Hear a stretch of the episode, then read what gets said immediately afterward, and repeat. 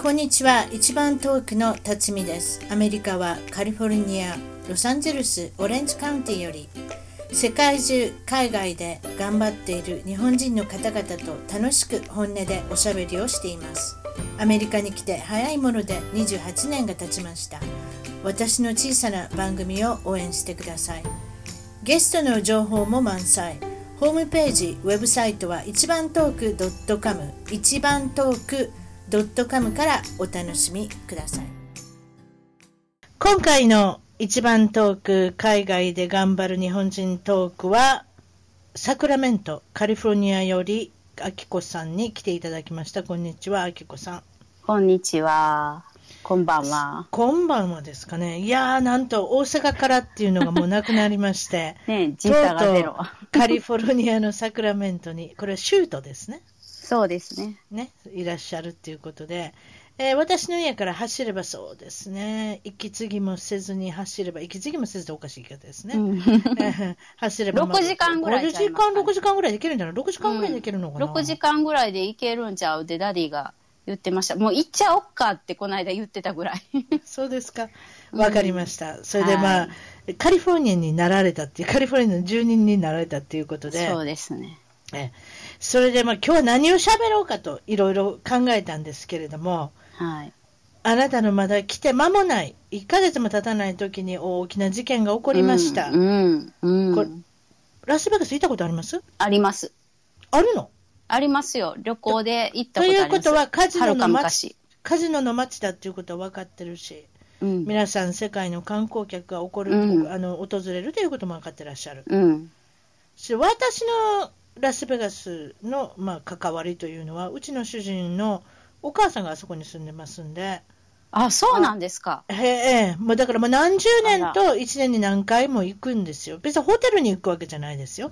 そのおばあちゃんのところにミニ孫を店に行くんですけれども、やっぱりことあるごとに、あの、うちの主人のお友達なんかはホテルのね、関係の働いてる人いっぱいいるので、やっぱり行くんですよね。こんにちはってホテルとかに。だからやっぱり今回の、何のことを言ってるかって、10月1日ですね、こちらでいう日曜日の10時そうですね、10時5分、正確に言うと、うん、そこで、うん、えー、っと、まあ、乱射事件、乱射銃撃事件が、うん、えー、事件がありまして、ちょうど1週間前ですね、あなた何してました？どうやって分かりました？いや、私ね、私ね、10月1日って何の日か分かります？自分の誕生日？そう。おめでとう。なんで、ありがとうございます。うん、また一人、またそんな日にそんなことが起こったんですか、まあ、気の毒そう。で、あの、私全然ね、その日テレビつけてなくて、うん、まあ、つけててもそんなわからないですけど、英語ね。けど、うん、まあ、つけてなかったんですよ。ええ。で、10月2日になって学校行くじゃないですか。はい。はい、みんな、子供も私も学校。朝ね、月曜日の朝。はい、そうそうそう、月曜日。ほんで、その朝早くから、なんかこう、LINE とかが鳴るんですよ。メッセージとかね。日本から。あ、はいはい。で、あ、ほんで、あきこさん大丈夫って。そうそうそうそうそうそう。もうアメリカっていうだけで。わかるよ。うん、もうなんか場所わかんないじゃないですか。全然わかってない確かにね、ネバダ州近い、うちからは近いですけど、まあ、えー、かけは、かけ離れてるけども、もうアメリカっていうだけでやっぱり、大丈夫かなって思うんかし、うちの母親もやけど、うん、あの、ラスベガスでこんな事件があったけど大丈夫？気になって、みたいな場所はどうなのかわからへんけど、みたいなんで、ちょっとみんななんか何人かからメッセージが来て、で、うん、私は車に乗って学校行く途中のラジオで、ラスベガスがなんちゃらかんちゃらとかって言ってるのを聞いて、うん、ああ、それでか。そう、それでこう、あの、50何人がこう死んでどう、なんかホスピタルがどうとかってこう、それぐらいはなんとなくわかるじゃないですか。うん、こう単語で。ええ、で、それで、うわーって思って、いろいろネットとかでラスベガス事件とかって 検索したら出てきて、で、家帰ってテレビつけたらもうずっとその報道やし、みたいなんで、時間差で知ったんです、私は。私はね、うん、あの、OJ シンプソンって聞いたことあるかどうかわからないけれども、うん、まあ、OJ シンプソンっていうあの殺人犯がいたんですね。その方はフットボールのプレイヤーでもあったし、映画俳優のこともやっておられて、まあ、だからそういう変わった殺人犯だったんですよ。へでも、その人が、その牢屋から、牢屋っておかしなことですね。うんまあまあ、牢屋でいいでしょう。うんまあまあ、そういうところから、その、あの、出所すると。うんうんうん。その日が日曜日だったんですよ。それであ、日曜日の晩へにえ、うん日曜日の晩に出所するって聞いたんで、私はそれを見たいから、ニュースたまたま見てたんです、私。あの、夜の11時のニュースやったかな。それで11時のニュースでう、んそれつけたら、もうやってたんですよ。それでもう今頃だったらスマートフォンで皆さん、ビデオ撮られ撮られてるから、もう、みんなもうツイッターとかに全部載ってるじゃないですか。そういう風なビデオを見せてて、うんもうだからもう夜の11時に私は、ババババババババっていうあの例のビデオを見たんですよ。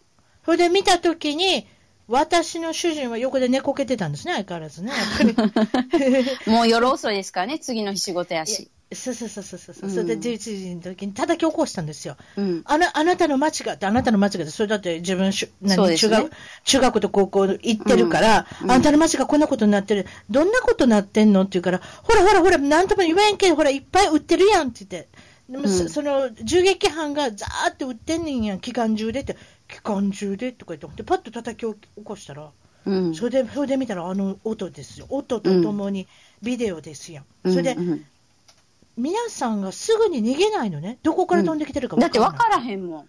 だってみんな考えることは死にたくないじゃないですか。うんうん。で次に、まず皆さん思ったのは、あれ、花火だと思ったんですね。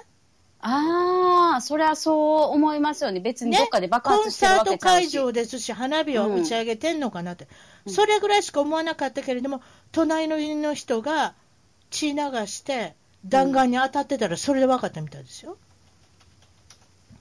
それでどっから飛んできてんのかなって見たら、うん。もうあれですよ、空からですよ、飛んできてるの、あれね。うんうん。まあ、空からといっても結局500メーター以上離れた向かいのマンダレーベイっていうホテルかうんら32階から飛んできてるんですけれども、下で這いつくばってコンサートで会場にいた人にとっては雨ですよ、もうこれこれは銃撃の雨、銃弾の雨になったわけですよね。そしてどっちに逃げてもいいかわからない。とりあえずみんな、それであの時にそのオフデューティーポリポリスオフィサーっていうのは結局警察やっておられてもお休みの警察がさ、なんと80人ぐらいいたんですね、あのコンサート。うん。そしたらもうすぐに皆さんこっちにあの来てくださいって誘導ですわ、もうみんなで叫んで叫んで。それで悲しいことに58人死んで、まあプラス犯人が死んでますけど、で490人ぐらいが500人ほどが怪我したと。うんそれ、で私が一番やっぱりちょっと悲しいことですけれども、知り合いはいないかとすぐ思いますよね。うんうんうん。それでテキストとかしたら、知り合いはもちろん大丈夫だったんですが、来る日に分かったことは、一緒にこうソフトボールやってる仲間がいるんですね、女の子で。うんうん。そのキャッチャーやってる女の子の友達が2発撃たれたんですよ、背中に。ああ、女の子ですか？その人は男の子って言ってた。でも、うん銃弾2つは、1つは貫通したんですよ。うんうんうんうん。貫通した方がいいんですってね、あれって。そうですね。中で取ら取り除かなあきませんもんね。さすが看護。護婦さん、さすが看護婦さん、そう、あの中に入ってしまって、こう入り込んでるやつは、なかなか取る場所によっては、非常にリスクが高い手術になるので、そのまま置いとくんですって。うんうんうん。でその男の子の場合はどうなったのかわからないですけれども、でもおっしゃってたには、そのあのー意識がなくて、大変なことになってたって言ってる、でもそんな方が2人も3人も出てきたんですよ、周りで。何発撃ったんですか？何、何、何弾弾？え、えあ、1分で200発から500発ぐらい出るんでしょ、あれ。ええそんなものをいやあの、ええ、私ちゃん32と読まれへんから分からへんくて、ちゃんと聞かれへんから分からへんけど、とりあえず十何個か、なんか、も、き、なんか拳銃かなんかいろいろ機械は持ってたんですよね。33兆ぐらい1年の間に、一たった1年の間に33兆っていうんですか、ああいうのって、兆っていうんですよね、うん。えーと、 semi-automatic rifle を買ったんです。 semi-automatic をオートマチックにできる器具もありまして、それをつけてたんです。それは、えっ、とね、えっ、とね、 bump stock っていう名前なんですけれども、うん。それは illegal じゃないんです。だから違法じゃないんですよ。それを買うことによって、オートマチックになれば、ババババババババって打てるじゃないですか。うんもしセミオートマチックだって自分でパチンパチンパチンってまだやらなきゃいけないんじゃないですか。うんうんだからそんなに早く打てないんですけれども、彼はそれをつけてたんで、ばばばばばばで、確か1分に200とかですよ。それで32階の、えーっと、セキュリティガードのおじちゃんがいまして、はいはいはいはいはい。その方がすぐ気がついて、部屋に行ったんですよね。あの人ってうん拳銃も持ってなかった人ですよ。でもこれ撃たれたらやばいなと思いながら、ちょっと端にそらしながら、うんトントンってノックしたんですかね。うんそしたらノックしたらババって撃たれたら200発出てきたそうですよ。でえー？その方はたった1発しか当たらなかったんですよ。だからちょっとそれ出たんじゃないですか、怖かったから。でもそれが良かったのかどうか知らないけど、ドアに向かって200発撃たれて、その人は1発しか当たらなくって、うん太ももに当たって血流しながら、うんえっと、警察に連絡して、それで警察が来ることができた。だからあの人がもし死んでたら、もっと長いこと撃ててたんでよそうですすね。探さなあかんしね。そういうこと。すごいでしょ？でも例えばその33丁ライフルを買ったっていうのもうん。違法じゃない？あの人は、うんうんうーん、その拳銃を買うときっていうか、拳銃っていうか、そのライフルを買うときに、一応その店主は、この人はちょっと気がおかしい人かおかしくないかって見やないけあるんですよ、おしゃべりとかして。うん。うん。その通報もなかったらしいんですよ。だから比較的普通。ああ、普通にはできる人やったんですね。いや、真似、いや、実は普通でもないとこもあったみたいですけど、うん普通の真似ができる真似ができて、うんそれでいて、犯罪を犯したことがない。でまずそれが一番でしょ、犯罪を何も犯したことない。何もトラブってない。そしたら、うん。法律上で買えるだけのものは買えるということで、まあ、それがだから、ホテルだけでも23丁ですか、ライフル見つかって、その他にも爆発物、うん。まあ、それこそホテルぶっ放せるぐらいの、なんかそういう爆発物爆発物も見つかったし、あと、うん。32階から撃った場所なんですけれども、日本でどう伝わってるか知りませんけれども、うんその、えーコンサート会場の隣にあったジェットフュエルタンクっていうのは、結局、飛行機のあの補給燃料タンクですね。あれを狙って撃ってたんですけれども、引火はしなかったみたいです。うわーそんなことまでしてたんですか。二つ窓壊れてたでしょ？うん、壊れてた。で、まあ、こっちから見たら、外から見たら、ちょうど左側の方は、タンクを撃つために、どんどんタンクを撃ってたんですって。そういうことなんですよ。何をしただかったんやろ、ほんまに。それが分からない。それ何をしたかったんやろっていうの。それで分かってることは、精神安定剤を飲んでたと。うんでも、精神安定剤を飲んでたからって言うて、何っていうところがありますけれども、確か副作用の一つで、自分は自殺をしたくなったりとか、それとか、うんバイオレント、ちょっと暴力的なことになるとか、そういう副作用効果もあるって聞いてますが、うん果たして彼が、うん一番怖いところは、彼のお父さんが、うんうんえっと犯罪者なんですよ。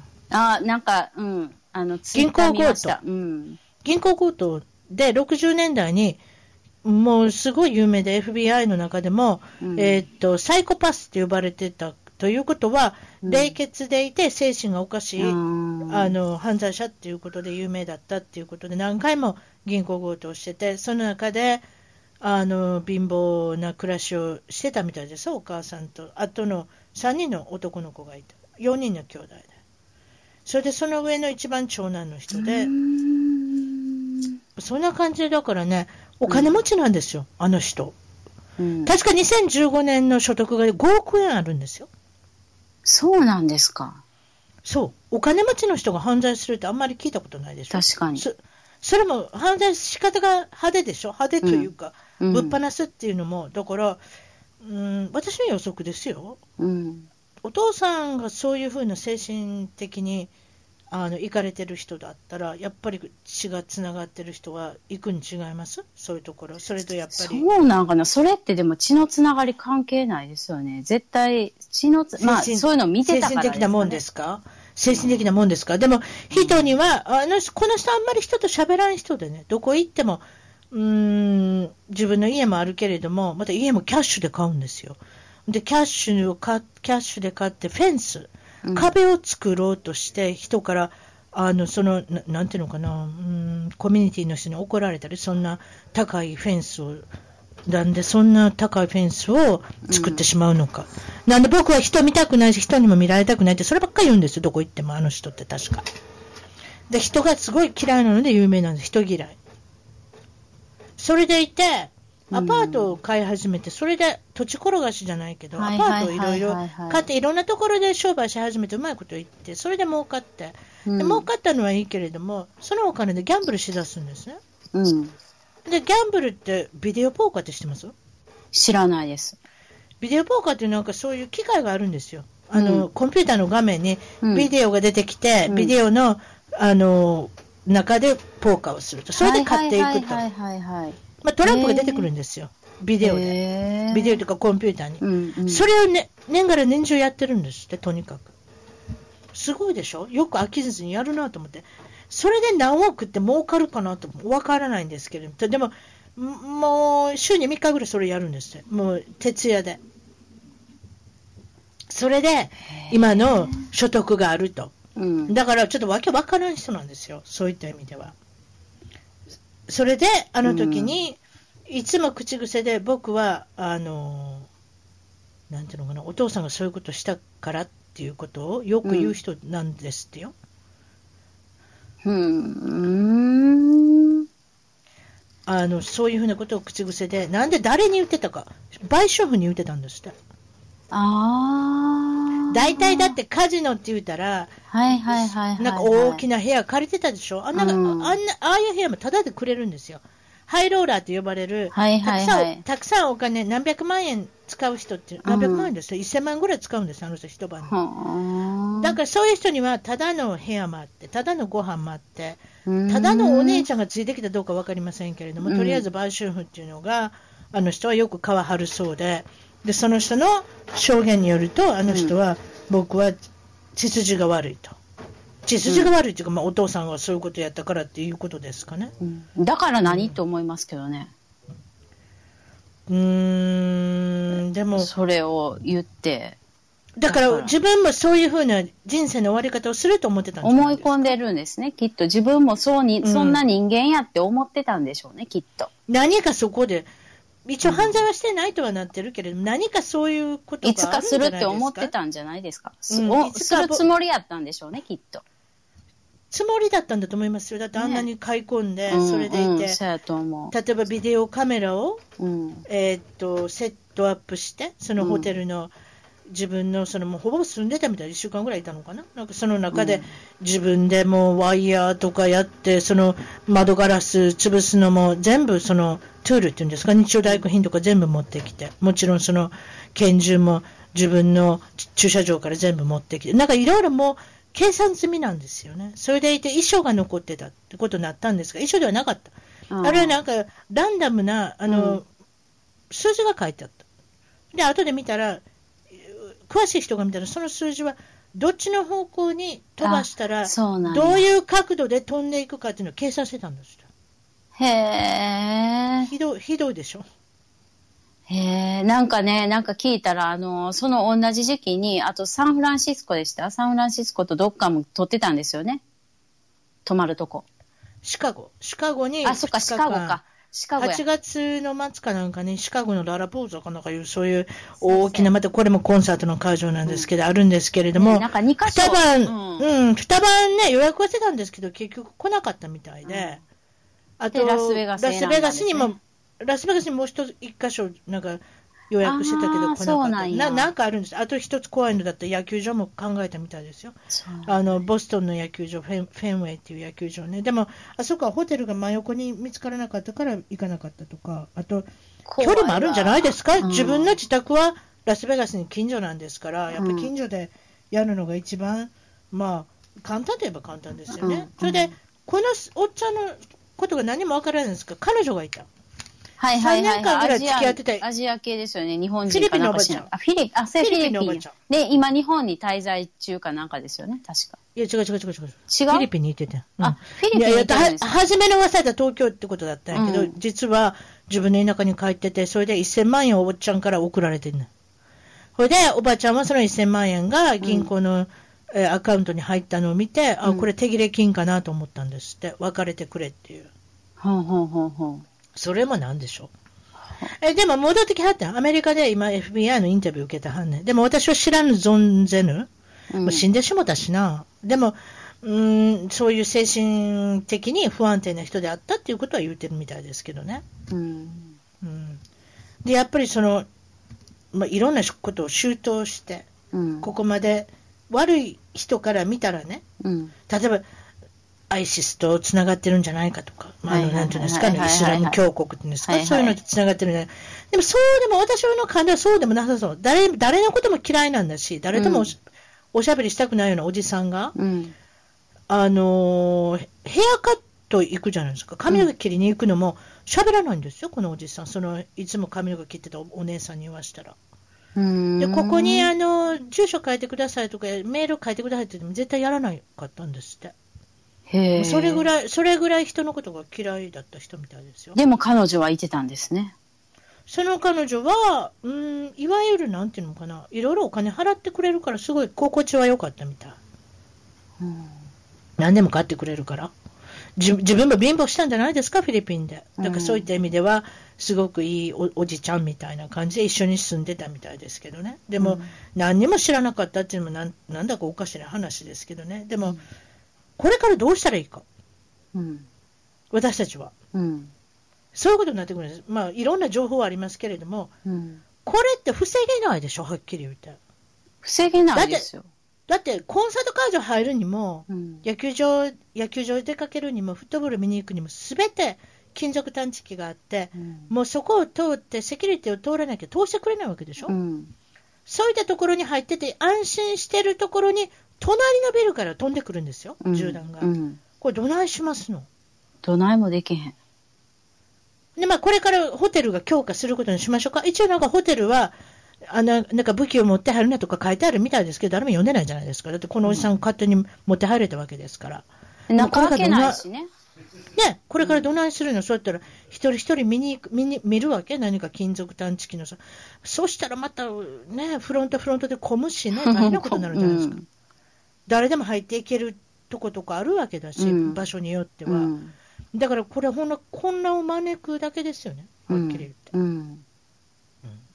それでそれで。例えば、例えばそういう銃砲、うん。例えばそのがんをなくすとかっていうこと、うん。でもそれも不可能な感じがするし、もうこれだけもういろいろ回ってたら、悪い人だったら、違法であったら、まあ、違法なものとか買おうと思えば買えるじゃないですか、だって、うん。悪い人っていうのは、うん。だから、それもなんか手遅れのような気がするし、だから、まあね。なんとも言えないですね、これからの安全性っていうのは。まあね。一人一丁って決めたとしても、誰かに頼めば手に入るしね。結局そういうことなんですよ。うん。それでおかしな話が、アメリカっていうのは、その、州法っていうのがあるでしょ？うん。カリフォルニアも本当買うの、すごい面倒くさいし、すっごい大変みたいですよ。あ、そうで。も、うん、ネバダとかアリゾナとかユタとかテキサスとか、そういう緩いところでみんな、あのおじさんね、あのあのおじさんで、犯人は帰ってきたんですけれども、うんもうゆるゆるなんですって、結構。だから犯罪さえしてなかったら、もう必ず帰るみたいうな、ん。そういうところがあるんですよね。だって、例えばその銃器店のおじちゃんが見るんですか？精神が異常かどうかなんて、そんなのもわからないじゃうん、ないですか。からへん。うん。でもそれが一番怖いことでしょ、うん気の狂った人が武器を持つ、これほど怖いことないし、今までの犯今までの犯罪からしたら、そういう人がみんな武器持ってやってますもんね、うん。そういうとこなんですよ、だからどうしていいかわからない、これから。いやー、どう、どうすることもできないですよ。もうそんなすいませんね外出なあかんし。アメリカに1ヶ月来ただけなのにね、こんなこと聞いてどうしましょうやって。いやいや、まあ、どこの国行っても怖いもんは怖いですけどね。確かに、うん。確かに。でも、でも例えばその怖いことによって、今回のヒーローっていうか、そのあはい自はいはい分の命を投げ出してでも、例えばその、あの警察官であって、オフデューティーで、今働いてないけれども、警察官にな,、うん。なった人ね、うん。で、自分の、え、ななんとか言ってましたよ、自分の車じゃなくて、目の前の隣の駐車場に駆け込んで、うん。あのキーのついてる車を探して、うん。それを運転して30人うん運んだ人とかね。それとか何振り構わず人をとにかく助けたいから、自分は首に当たってるんですよ。うん血流しながら、10 30人その人も助けた人とかね。へえ。あの、やっぱりね、アメリカっって、そういうとこすごいですよね。この急に自分で、自分で助かることまず考えません、普通人間って。うんうんうん、死な、死に、死にたくないとか。うんそうじゃなしに、元やっぱり兵隊さんとか、今、警察官とか、うんそうじゃない普通の一般人まで、この正義感うんというか、忠誠心というか、この国に対してというか、人に何かしてあげようっていうね、うんヒーローが必ず生まれるっていうのは、それはそれですごい国だなと思うんですよ。うんうんうんそれは思いますね。見て見ぬふりはないなっていうのは本当に来て思う。そうでしょ、首に当たった人なんかもう、あれですよ、弾丸そのまま置いとくんですってよ。それで取ったら首から血出て、はい。危ない手術になるから、そのまま置いとくんです。それも怖いですね。うん。そのまま置いとくっていう。いやー、でも考えさせられるっていうかね、これからどうしましょうって、まあ、そういうこと言い出したら、もう、まあねきりないけど。なってきますけどね、まあ、そういうことがあったっていうことで、それで、えーっと、その、忠誠心のことで何かおっしゃってたのが、うん。えー、アキコさんは今、アメリカに来て、サクラメント、カリフォルニアにいらっしゃって、うん。子供がさ子供さん3人も学校にい入れておられて、はいはい。それでその、うん。びっくりしたのは、中学校、まあ、もちろん、私の近所は小中学校どっちもやりますけれども、うん。まず朝が始まったら、おはようございますってクラスの中で言って、うん。それから、あれなんですよね。これちょっと説明してください。忠誠心は、その、アメリカ合衆に国の。忠誠心を養うために、うんプレッジって言って、そのうん誓いの言葉を述べるんですね、あれ英語でね。うん大体これは何行 ?4 行ぐらいの言葉、短いですけど、ど、うん。ええ。私読みませんよ。また失敗します。とにでもとにかくその4行の言葉を、誓いの言葉を述べて。うんだからもう、6歳の時からみんな覚えてるんですよ、これはね。ね、みんな覚えてる胸。ちゃんと心臓の方に胸を当てて、うん。ちゃんとやるんですよ。うん。うんそそういったところもやっぱりなんか、日本と違うなと思いません？違う、違うし、来て思ったのは、そう、もちろんそのお姉ちゃんが学校行って、ママ、なんか毎日同じことなんかみんな言ってるから、なんか、セナも思う覚えなあかんと思うから、ちょっと覚えさせてみたいな。はあ、何、うんみたいな感じやって。あ、そういえば、なんか言ってたな、忠誠心どうのこうのって小学校とかやるって、ねみたいみんなのために頑張ろうみたいな、ね内容のことを言うんですよね。な。ね。でじ、そうそうそうそう。で、YouTube で調べて見せて。そう、自由と正義を備えた国であるのでとかね、なんかそういったことが、まあ、そういうことを唱えてるからでしょうか。やはり忠誠心とか皆さんを助けるとか、うんそういった心が、うん、悪いことも起こる国ですけれども、うんそれによってそのヒーローが出たり、いい人が出たり、うん感動するようなお話っていつもありますね。そうですね。だから、うんそれも思ったし、で、来て、まず、もう、あの、国に、こっちの国に入って、空港から出て、で、住宅街に来るじゃないですか。こっちの方にどんどんどんどんこう空港から出て自分が生活するエリアに入ってきて、で、住宅街に入ってくると、結構なお家がもう国旗を立ててるんですよね、アメリカの。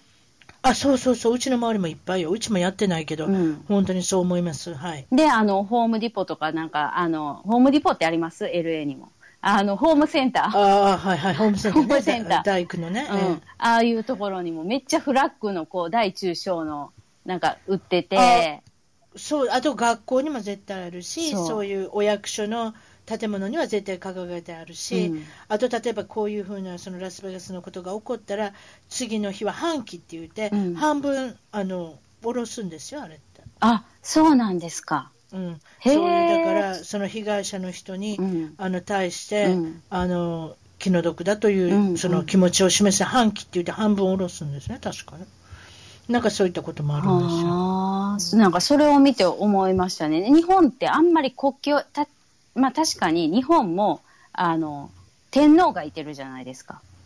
はいはい。昔から日本を作った言うたら。こそう、皇室がありますよそう、ね、皇室。で、うんまあそういうのがあるから、やっぱりみんな日本、日本人って、まあ、それなりに愛国心があって、その天皇、皇室はもう絶対誰もが責めないじゃないですか。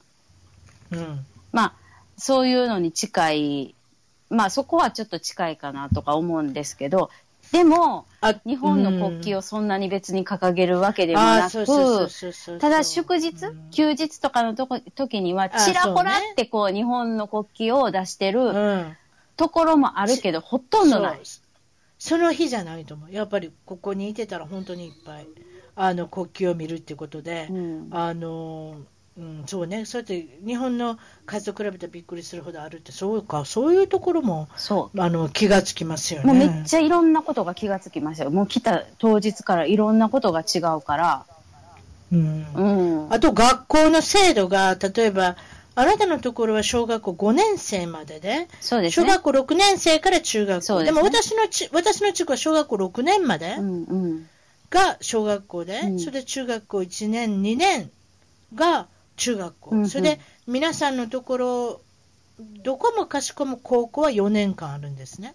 はあはあはあでも高校の4年のその前はなんか適当なんですよ。だから5年あったりとか6年あったりとか。うんうんうんうん。それも違うっていうね。うん。いかがでしたか？それで、さあ、今までずっと日本語で喋ってきて、日本の教育を受けて、今までそんな環境でなかった子が、うんはい、カリフォルニアに来ました。うん1日目、学校に送ります。まずどこに送ったんですか？小学校と中学校？そうで、中学校の方が始まる時間が早かったから、まあ、あの、7時半とかに始まるじゃないですか。15分前に来てくれって言われてたから、オフィスに行って、うん。うん。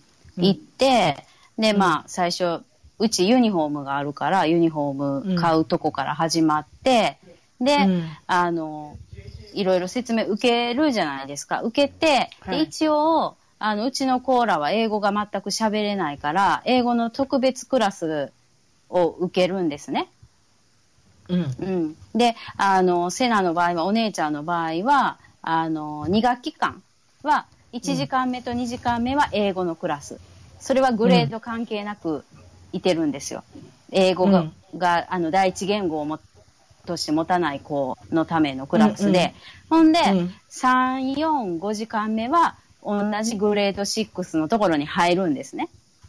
あなるほどね、うんそうなってるんですね。そうなんです。うん、で、その1時間目と2時間目は、だから喋れない子のための授業やから、いい、良かったんですよ。でも、そうんのうん授業が始まるってなったら、もうお母さんたち帰ってください、もう学校でやりますからって言われて、私らは初日帰ったんですよ。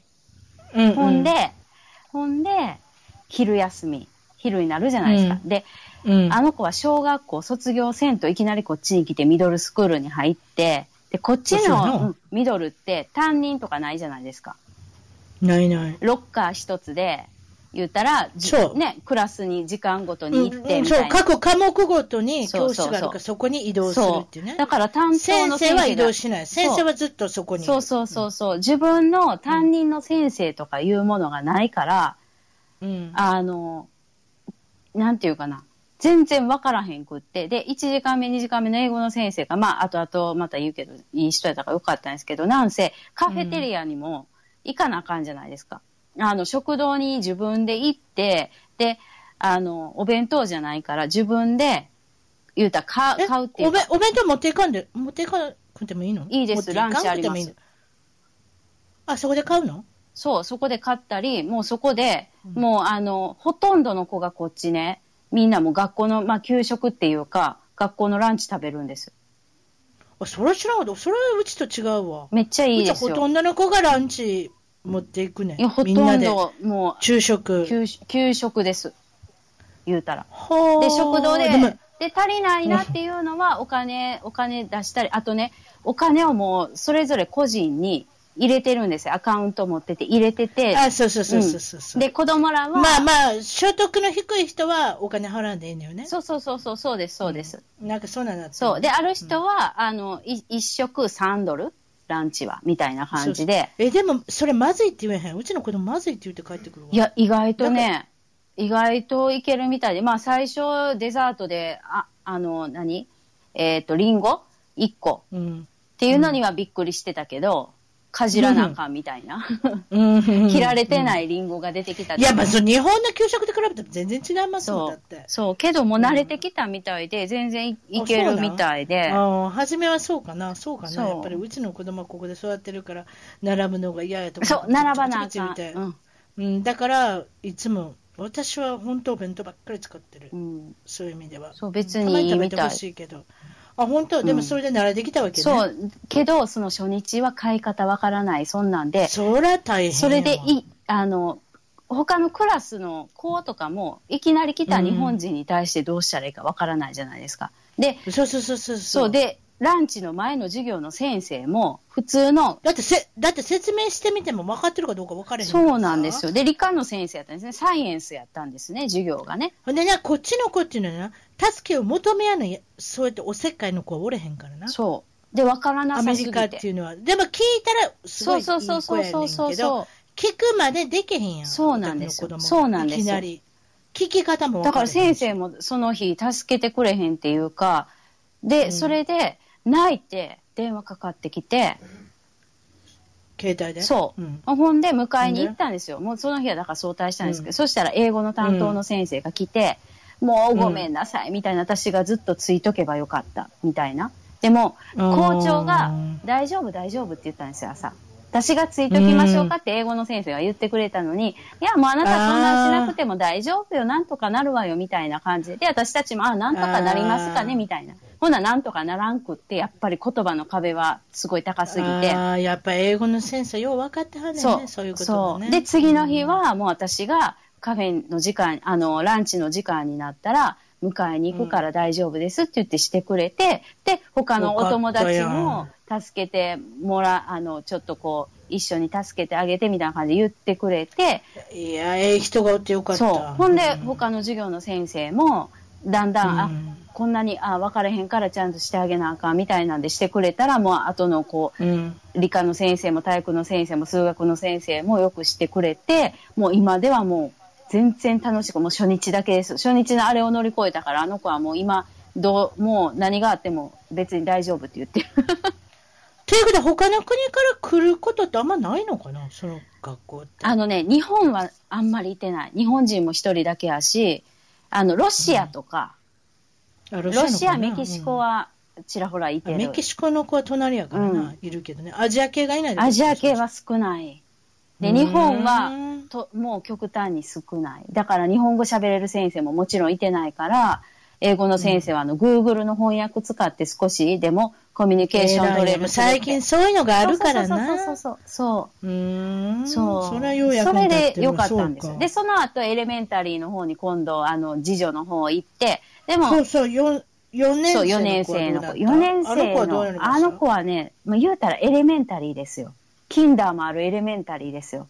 担任の先生もちゃんといてて、行ったら机に。小学校4年生、ね。そう。ということは、自分のクラスでお弁当とか食べれるわけ、ね、そうそうそうです。あの、お弁当。あ、お弁当は食べへんか。ランチ。それもあ、違う違う違う違う。ランチの、あの、カフェテリアみたいな、ね、そうそうそう。で、ゾロゾロゾロって先生が連れて行って、で、みんなで固まって食べたり、なんかお友達食べたりして、そうそうそうで、先生もわからんところ教えてくれたりとかやし、言うたら。よかそれ担任がおるからね。それはいいよそう、だからもうなんかわからんけど、おもろいとか言って帰ってきて、で、何よりもお菓子食べ放題。お菓子持って行っても怒られない、うん、あ、確かに確かに。で、みんな配ってるとか。健康的なお菓子にしといてくださいよって言うけれ言うけれども、日本みたいな風風紀検査とかそんなもないし。ないないない。髪の毛染めてっても別に大丈夫やし。ないです。もう私服着てるし、うん、もう何でもお化粧してても別に言われへん言われへんし。ええねええねもう成績良かったら。そう、もうだからもう楽しいし、で、先生がお菓子くれることもあるし、中学校もそうです、うん、ミドルでも先生が授業中にポップコーンパンパンパンパンやってて出来上がったら、あそうそうそうそう。そうなんですよ。配ったりとかで楽しいよ。そう。うん。なんか、まあ、それでいいやんと思うけどね。だからきついこと言わんでもね。そうそうそうそう、うん、で、頑張った子にはちょっとお菓子あげたりとか、あと、あよくある、うん、頑張って走った体育の後にはアイス配ってくれたりとか。うん、結構ね、うん、そういうところなんかきつい。でも、ということは日本は、そういうところはやっぱり神経質な、ね、え、ダメですよ。そんなお菓子、アメちゃん1個でも持ってんの見つかったらめっちゃ怒られるし。あ、そうそうですよ。ダメですよ。あ、そうか。携帯なんか持っていったらあかんし、絶対。でも、あかんの？ダメ。で、持って行ったとしても多分学校で見たらダメ。けど、あの子のいてるミドルスクールの子らなんか、机の上に普通にスマートフォンポンって置いてて、まあ授業中喋らんかったらいいみたいな。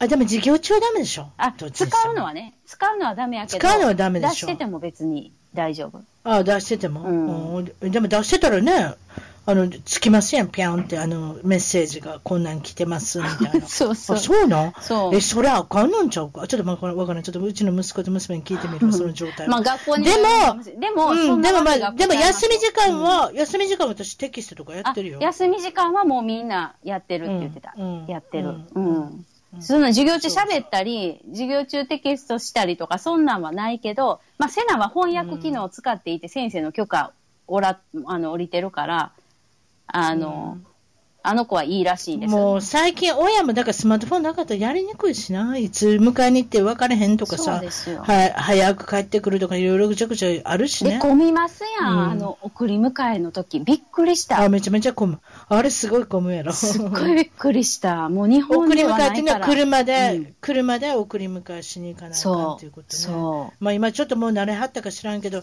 またあれでしょ、あの、運転の悪い人もいるしね、中にはね。言ってますね。あの、言ってた通り指示器出さへん人もいてるし。うん。そんなんもう毎日ですよ。そう。でもあの、4車線のあのストップはもう慣れました。うんあ、そうか。あ、ストップね。ストップ。ちゃちゃんと結構それは守ってはるよね、みんなね。うん、みんな守ってるから、結構。あの3秒、三秒止まってね、うちの子供にも教えますけど、3秒止まるなよって。そうそう。だそれで意外に受けたのが、日本から持っていったペコちゃん。ペコちゃん。あ、そうそう。ほんで、ペコちゃんのアメちゃんを、藤屋のペコちゃん、かわいいな、あれな。そう、あれ、んあの、棒付きのやつね。あれまだないわ、こっち。ないでしょこっちポッキー。こっちあるもの言いましょうか。うんポッキー、ハイうんチュウ。うん。あとなんかパンダのなんか絵が描いてあ、あの、パンダの絵の、あれ、あれ。明治かなんかパックンチョみたいな、あの、中にチョコ入ってるやつね。その中にチョコ入ってる。あれ明治かな？なんか明治あれ明治です。あれね、うんちょっと安めやからね、あの、コアラのマーチよりあっちの方が安いから、うちもあれ買うんあ、ですそうそうそう、コアラのマーチなりきれないんそうですよ。そうそう。なりきれなくてパンダなりきれなくてパンダ。そう。そうね、そんな感じね。そうそうそう、あっちの方が安いから、ううちもあっち買うけど、そう、で、ペコちゃんのキャンディーが、やっぱりないけど、みんなキャラクター知ってるじゃないですか。だから、ううんわ、ペコちゃんや、みたいな感じで、あの、寄ってくるんですっウて。で、ほんで、うん。あの、仲いいお友達には、もうあげなさいよって言ってるから、私ね、うん。あのうん、あげるじゃないですか。まあそういったところでコミュニケーションがね、弾んでいけばまた日本にも興味が出てくるポケモンだなんだと、ワンピースだなんだと言ってくるやつも出てくるでしょ。そう。それでわざと持たせたんですよ。ペコちゃんキャンディーを持たせて、こええ。れお友達に渡したりし、って、ほんで、お菓子、お菓子外交ですよ。そうそうそう、お菓子外交。そしたら外交してないやつも来て、うん。で、あの、くれくれって、それく、ペコちゃんキャンディーくれみたいな。あのなんか、消しゴムとかでもなんか受けません？なんかお菓子の形したとか、寿司の消しゴムとか、あんな持っていきませんでした？えっとね、まだ届いてないけど、あの、普通の消しゴムですらも取られるみたいな。あ、よう消えるかな。らな。ね、そう、そう、よくき消えるから。あと、あと、カスが増えへんようにとかね、うんカスがあんまなくなる。そうそうそうそう、まとまるくんん。うん。ああいうの、まとまるくん。そうよ。そう、そんなようこうやって帰ったわ、日本から。そっか、そっか。そうなんですそれでこっちで驚いてるの。ハエ叩きにいいのがないから、日本のハエ叩きはやっぱり素晴らしい。いや、そう、素晴らしいと思って、そそれにはね、お落ち、うん落ちじゃないですけどね、その聞いてたけど、うん私、ハエ叩きを買うの忘れてたんですよ。私は言うて、ハエ叩きこうて、こうといてやって。でも、そんなにハエがいてると思ってなかったし、うん。あおの、る頭になかったから、来てから、9月、10月でも暑い日はあるぞそ。カリフォルニア。ほんで、ハエ叩き買いに行ったんですよ。こっちのハエ叩きどこで買ったか忘れましたけどね。ど、どどっかの、だからアメリカの現地で。そう、もうすぐに買っって、そうしたらどうなったえ、叩けましたよ。ちゃんと叩けた。叩けた、うんあ、そうか叩けた。うんもうちゃんとあのうん素早くパンパンってやったら、でもハエ叩きがないと無理。いや、でも、その、叩いたとしても、あなたがそれ、それ、それは運動神経が良かったから死んでくれたんか知らんよ。でも、叩いて、ピンセットまでついてるやん、日本のやつって。え、そうなんですか、え、ハエつまむやつ後ろについてるで。え、マジで知そらなかった。れ持つとこありますやん。うんうんうん持つとこありますやん。このスティックっていうか。そんなんティッシュで拾ったらいいですやん。それでパ、いやいや、でも、それがいいんじゃない？その後ろに、そっちの方が気その持スティックの後ろについてるんですよ。え？私は楽しいから使ってますけど。あ、そうなんですか。うんいや、でもハエ叩きはいる。うん。あれ、ストレス解消になりますでしょ？そう、もうなんか、あ、やっと死んでくれた。もうなんか本当にね、鬱陶しいんですよね、ハエ。結構来るでしょ、ハエってね。ちょっと暑いと思ったらピュって入って、うちも犬がいるからさ、うんだからピュンって入ってくそう、るから。窓開けたらすぐ、なんかもう好きに入ってくるから。あれちゃんと叩いとかんなな？叩いて殺しとかんなな？うんあれやで、赤ちゃん作ったりするからな。あ、そうなんですか。うん、私何回かあったぞ。どんどんどんどんハエが増えてくんねん。へえ。え、今3匹殺したねん。今5匹殺したんです。気がついたら10匹ぐらい殺してたりすんねん。そんなに？どっかでか、どっかで帰ってんのんちゃうんだ私分かれへんねん。へそんなにですこか。怖い時が。うん、怖い時あった。わあ、まあでももう、ちょっと、ハエ、ハエ叩きのコツは掴んできたので、それはまあ大丈夫です。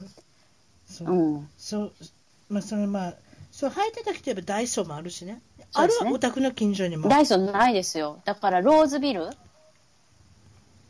あ私が行ったのは、近所ってどれぐらい？近所どこまローズビルやから、ローズビルのモールの中にダイソーが入ってそれて、何分ぐらい、何分ぐらい20あるやん分ぐらいうん。いや、そんな遠くないの。1時間とか今。ああ、ちゃいます。20分ぐらいで、い大きいモール20分だったら、うん。まあ、20分だったら週末ね、たまに。でも、その、そうそうそううちの近所にできたんですよ、実は。まあ、だから、車で10 15分ぐらいのとこね。うんうんうんうん。ね？これは近所って読むのかな？私分からんけど、まあ、近所にしいや、ましょう。もうね、15分、でき20分って近所になりますね。もう、近所ですよ。こっち来て思った。ほんまに。だって私、ユタ州とかさ、ある日、アイダホ州に住んでる人がさ、うん週末使って、日本の、あの、ものを買いに来るとかって聞いたことあるもん。あ、そうなんですか。で毎週、毎週、毎週来ませんよ。うん。でもなんか、何十時間とかじゃないですか？だって、アイダホからうん。ロス,、ロサンゼルスに来ようと思ったら、それでも日本食を買いに来るって聞いたことあるよ。へえ、そうなんですか。まあ。いや、それは半年に1回買うのか知らないけど、うんそれで冷凍室を買っといて、冷凍室に全部はい入れはんのはいはいはいはい。いや、でもそれでもすごい。だから私たちみたいに20分以内で何か買えるんだったらもう結構なことですよ。そうですね。もう20分以内だったら結構ありますよ。そう、コリアンマーケットもあ全然あるし、日本のスーパーもあるし。だから、うん昔やったらダイソーのものとか買って、まあ、日本から帰って帰るか、うんそれか送ってもらったじゃないですか。うん例えばその洗濯物の、あ何でしたっけ、網とかね、うんうんネットとかね。あれ、それで今回、まあまあ、うん、1週間前ぐらいに行って、それで買った時にレシート見てびっくりしたの。あまあ、いつも見てびっくりしてんねんけど、今回また見てびっくりしたのは、ハンコが押したんねん。ダイソーで、うん no exchange、no return って書いてあるの。すごいということは、ですね。返すな、返すな、交換しないぞ。自信ありあり。書いてあるんうんです。うわ、すっごいやり方してんな、こいつらと思ってさ。うんうんうん。すごいですね。アメリカ、ダイソー。アメリカって何でも、何でも返せるやん。うん。だから、まあ、ダイソーはこっち 1, 1ドル50円ねだから日本円で100円計算して150円プラス、はいはいはいまあ、あ税金なんですけど、うんすごい商売やってるなと思って、私、それはそれでびっくりしましたね。それでも客来ますもんね。よう流行ってる。ね。うん。すごいですよね。だから、そういう、だから、返、返金ちゃうわ。だから交換とか、うん返品とかせえへんにやったら、それはそれで儲かると思うねんけど、でも結構あれなんかな。一つ一つ売っても結構儲かれへんからそうやってるあのかもしれないと思いますよ。一つ一つが安いからね。やっぱり、なんぼ売れてもやっぱり、売り上げはそんなにね、うんですもんね。そう。で、私、この間ね、あの、うんそう、コスコに行ってね、うんあの、そう、コスコ、あの、どうしても欲しい自分の勉強机が欲しかったんですよ。ちょうどリビングに置くようなパソコンを置いて、で、私、今学校行ってるじゃないですか。で、それでパッとこう勉強して、ずっとダイニングテーブルでやってたんですよ。そしたら、うん。しまわなあかんじゃないですか、ご飯。あそうそうそうそれが嫌やから。そうおかお母さんのありぐありがちなダイニングテーブルオフィス。そう。そうもうあんなもうちょっと嫌やから、広げたまんまで、パッてご飯の用意したり食べたりとかしたいから。かる、で、子供らもちょっうと、こっちでやっときとか言えるときに使いたいから、でね、あので、、どうしたん？そう、それでずっと、まあ、結構、うんなんていうかな、まあ安かったんですよ。安かったけど、まあちょっと狙ってたのがあったんですよ。で、うん。やっとこの間、もう一回コスコに行って、もう買おうってなって、見に行ったんですよ。うん。他にもいいのがなかったからね。チープ、うん。チープでいいのがなかったから、もうここで、やっぱコスコで決めようみたいなの行ったら、全然箱に入ってるやつがなくて、あ、もう在庫なくなったんやって思って、パッと後ろ見たら、まあ言うたらこう、うん。ディスプレイでもともと出されてたやつが置いてあったんですよ。ああ、うんうんわかりますよ。わかります売り場見本ね。そうそうそう。ええほんで、店員読んで、まあもちろん喋りは私できへんから旦那に全部訳してもらったんですけど、これ、うんこれ欲しいんやけど、在庫はまずないんかやって聞いて、ほんで調べてくれてなくて、もうこれしかないって。うんじゃあこれを安くで売ってくれって、いくらで売あの売ってくれるかみたいな。で、言うたらコスコも売りたいじゃないですか、もう邪魔やし。え、でもまた明日入ってくるかもよい。や、それがね、それがね、いくらか聞いて、安かったんですよ、めっちゃ。だって、300ドルがね、うん。89ですよ。な、何？その見本のやつが？見本のやつが。あ、ちゃうわ。え？それ売ってくれんの？そんなことってあんうの、ん、もうあの、もう最後これラストで、もうこれしかないんやけど、みたいなんで。でもそれやったらだって、組み立てんでそ。いういやん。だからそのままトラックに乗せて。めちゃめちゃラッキーですやん、そんなん。89ドル。で、組み立てんの高いねんだあれ？あ、うごめん。声が大きくなってしまった。そう、組み立てんでア、イそのまアイんま乗せてアイケアっていうのかな、うイケアっていうのかな？アイケアとかさ、なんでもいいわ、ステープルとかさ、うん机とか組み立てますよ、100ドルでとか、そんなんね。で、それか自分でやらなあかんでしょ。まあ自分でやるつもりやったんですけどそうや、ん組み立てんのね。それで89ドル。89。で、それを私はねどこ、の、それどうしたん？いや、もう、もちろん、もう89か、いや、でも、傷いってたんですよ。傷何度か。いいや、そうんもう傷組み立てたんやったら。そう、ほんで、80、300ドルがね、言うたら3万なんぼか89、もう1万切そるんですよ。んなん値切れ、あ、あんた値切ったの？それ値切をったってこ、と？いや、いや、それを、いや、89か、とかって言って、ほんで、いや、80、80って、あの、あんたら何考えてんの？しかし、アメリカそう、まで来て。後でめっちゃ周りに、あの、あの、旦那には、こう、こいつ、コスコで値切ったぞ、失敗したけど、とか言って、結局ダメやったんですよ。いや、それ失敗する。だってコンピューターに入ってるもん。そう。お、でも89、え、でもそれは何もしも皿で、もしも皿で、箱に入ってたらそう300なんそう。でもフロア、フロアプランっていうのは、フロアプランじゃないそうわ。えっ、と、サンフロアサンプルやから、あんたに89で、そんな、それでもまだもんかって80度にするそれすごいね。そう。でえ、ここに傷あるし、コスコ目当てとかって言ってたんですよ。ここきコスコ目当てに、いや、でもね、一つ言うといてあげようか。私、この間実はやった。TJ Maxx あるやん。うん TJ マックスはあのディスカウントの洋服屋とか、ちいちゃい家具とか、うんうんうん石鹸とか、なんかそんなんいっぱい置いてるとこあんねん。うん Ross とかもあるわ、 Ross とか。うんうんでもね、これ言うといてあるわ。なんかパチモンがあるやん。うんそういうのでパチモンって私呼んでるんやけどさ、傷があるとか、はいはいはいはいここ破けてるとか、はいやったことあんねんけど、この間石鹸、石鹸漏れとったんあの、こあ 液体石鹸。それはあかんわ。それは値切りますよ。それはその分減るんやもん。でも私、それが買いたかった。うんなんでかって言うたら、最後の一つやったんだふあの、ふなんていうの、あの、フォーム式っていうの、うん。あの、もう石鹸でも泡が出てくるはいやつありますよはいきなり。私、あれが欲しかったんですよ。でもそれがそれしかなかったんですよ。はい変な匂いなんですけど、うんとにかく私、泡の出るのををわざわざ買いに行ったんやから、もうこれ買おうと思って。でも漏れてるじゃないですか。だから4分の1ぐらい減ってるんですよ。あ、4分の1も減ってないかな。それちょっと言い過ぎやな。でもなんかべちゃべちゃべちゃべちゃしてんねん、上からう。んわかる。で、それで、マネージャー呼んできてって言って、私。これ漏れてんねんけど、買いたいねんけどって言ったら、10%引きにしてくれた？ね、だからしてくれるんですよ。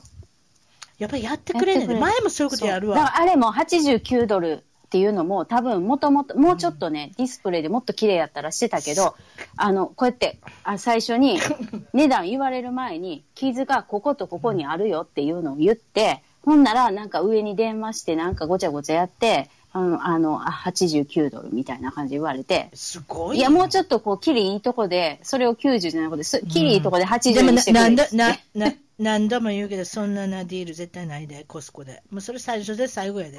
そんなん聞いたことないわ、今まで。もうほんまこれももうもうあれよ。もうほんまにびっくりしたわ。めっちゃいいですよ。で、あの、茶色いペンで塗りつぶしたもん、傷。ほんなら分かれへん。ほんま分かれへん分かれへん分かれへん。マジックで塗っとくねん、そうそういうところは。うんうんみんなびっくりするマジックで塗るとか。そうそうそう。そうなんです。私、この間、この間私車売ってん、それで。なんかね、ハゲててん、カーペットが。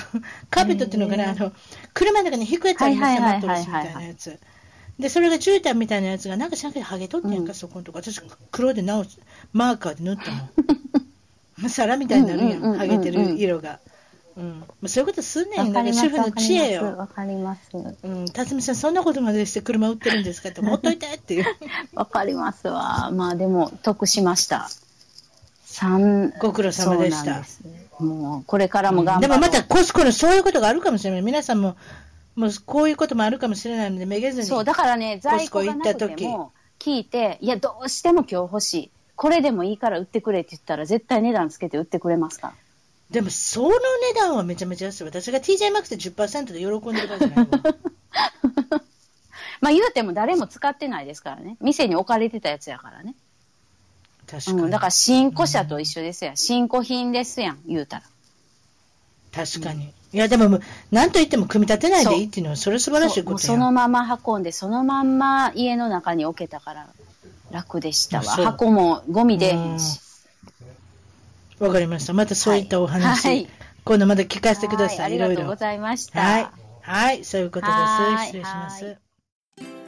一番トークのツイッターでぜひフォローをして絡んできてください。また一番トークの Facebook で気に入ったらぜひいいねをお願いします。番組の聞き方は iTunes もしくは内蔵のポッドキャストアプリより一番トークを検索。Android のスマートフォンからはサウンドクラウド、Google プレイミュージックのアプリより一番トークを検索。チャンネル登録をして新着をいち早くゲット。私の小さな番組をぜひ応援してください。